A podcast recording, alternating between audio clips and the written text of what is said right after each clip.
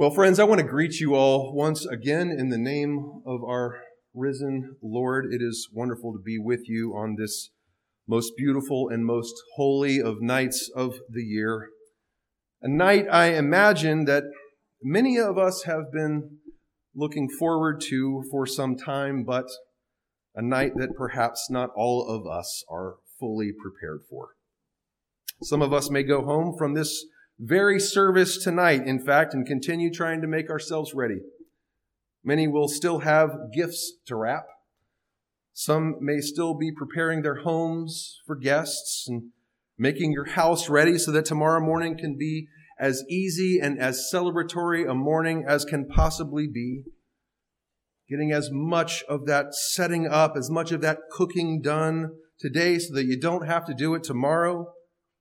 And there may even be a few of you, a few of us, truth be told, that may still be up very late in the night tonight to try to sneak in one or two last gift purchases. And if that's you, I imagine you'll be thinking of things like, like concert tickets and sporting events, memory making outings and destinations because the stores are closed, my friends. And if you've waited that long, then well, it says a lot about how ready you are this year. And as we move ahead tonight into what's supposed to be a joy filled celebration of our Savior's birth, of, of all that this world has been waiting for, of the very arrival of God in our midst. You know, that theme of preparation and of making ready has been the theme that I've been had, having us focus on through the season of Advent this year through the lens of a hymn that you may or may not know called People Look East that we sing or that we will sing uh, in just a few moments here.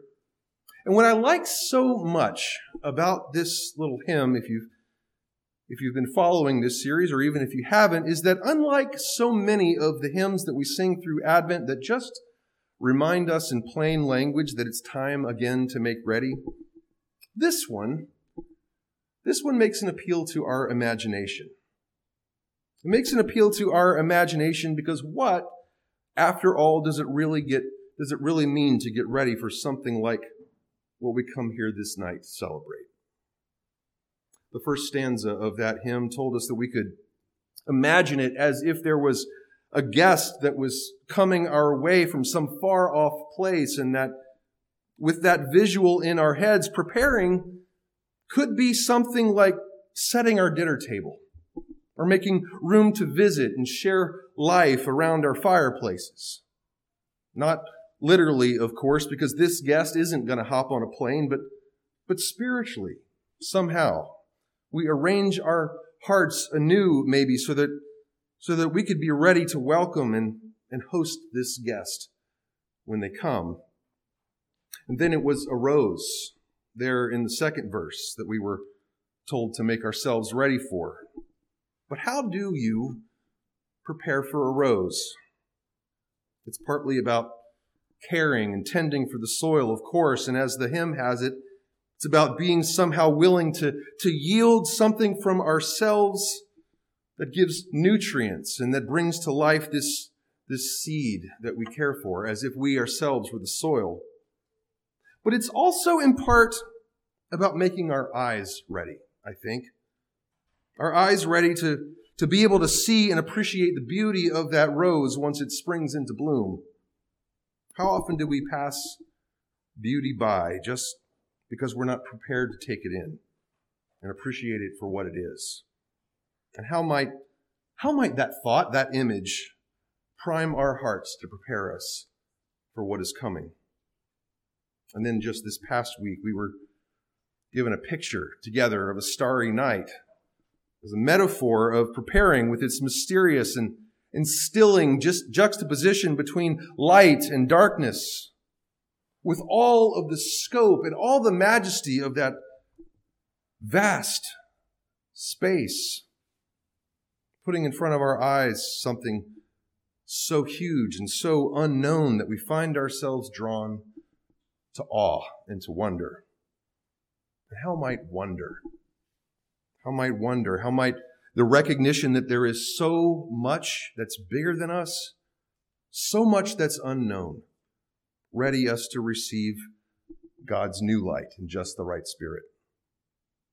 Friends, I am personally someone who needs images and metaphors like this to, to ponder and to, to think with and to prepare with. Because, you know, we as human beings, we have our limits, don't we? And in the face of something that is so far beyond our grasp and understanding, we find ourselves needing something to grab onto and to walk with for a while. But here tonight, as we'll hear in just a few moments, here tonight in the final hymn of this stanza, it, it turns us loose from images and from metaphors and puts us face to face with the real thing. The Lord is on the way, it says. And how, I wonder, has all that has come before this prepared us to hear that proclamation with new and different ears and to gaze on it with enlivened and wizened eyes. God in Christ has entered our very lives, donned our own creatureliness, come to redeem, come to renew, come to show us the way. And in tonight's reading from the Gospel of Luke, it puts that scene before us with a, a kind of care and a kind of exactitude that almost it's almost as if he, he wanted to replicate a picture of his own so that the world could just gaze on its mystery for generations and generations to come. It happened like this, he says. When big things were, were happening in the world around, in, the, in some obscure corner of the world, these two young parents to be, were just traveling home to be registered in a census, in that time and place, the world witnessed something profound, something beautiful, something mysterious, something that we're still taking in and trying to understand. And the shepherds came to witness it as well, and there were majestic and strange occurrences taking place, Luke says, but who who has been made ready to see with the eyes of faith what is really going on here in this scene? there is good news for us tonight, people of God. The Lord has come and yet is on the way. And as I think back on this hymn that we've been preparing with, what it's asking us to do is to greet with joy and to welcome it. As if in our home, to open ourselves in our hearts and to gaze on the beauty of it.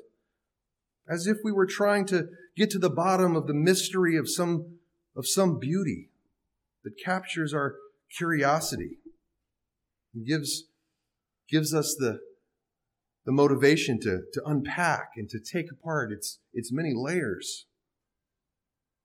Study it, to examine it, yes, to ask our questions and bring our curiosities to it, and to give ourselves room to work things out in its presence, but most importantly, with a heart of wonder and awe that wants to receive and be filled and hold ourselves open to the vastness of what still lies beyond us and to receive what we receive as a grace. Are you prepared this year for that sort of reception of Christ at Christmas? The Lord has come. Joy to the world. Let the whole earth receive its King. And all of God's people said, Amen. Amen. Let's pray together. God, we do thank you for the joy and for the mystery of this night. We pray, O oh God, that we might be able to hold ourselves before that mystery, open, in awe, keen to see beauty and to take it in as a gift. Lord, we thank you for the many ways that you show up in our lives every day and the many ways that you shower this world with your love and with your beauty. Train our hearts tonight to, to be ready to see it. I pray this in Jesus' name. Amen.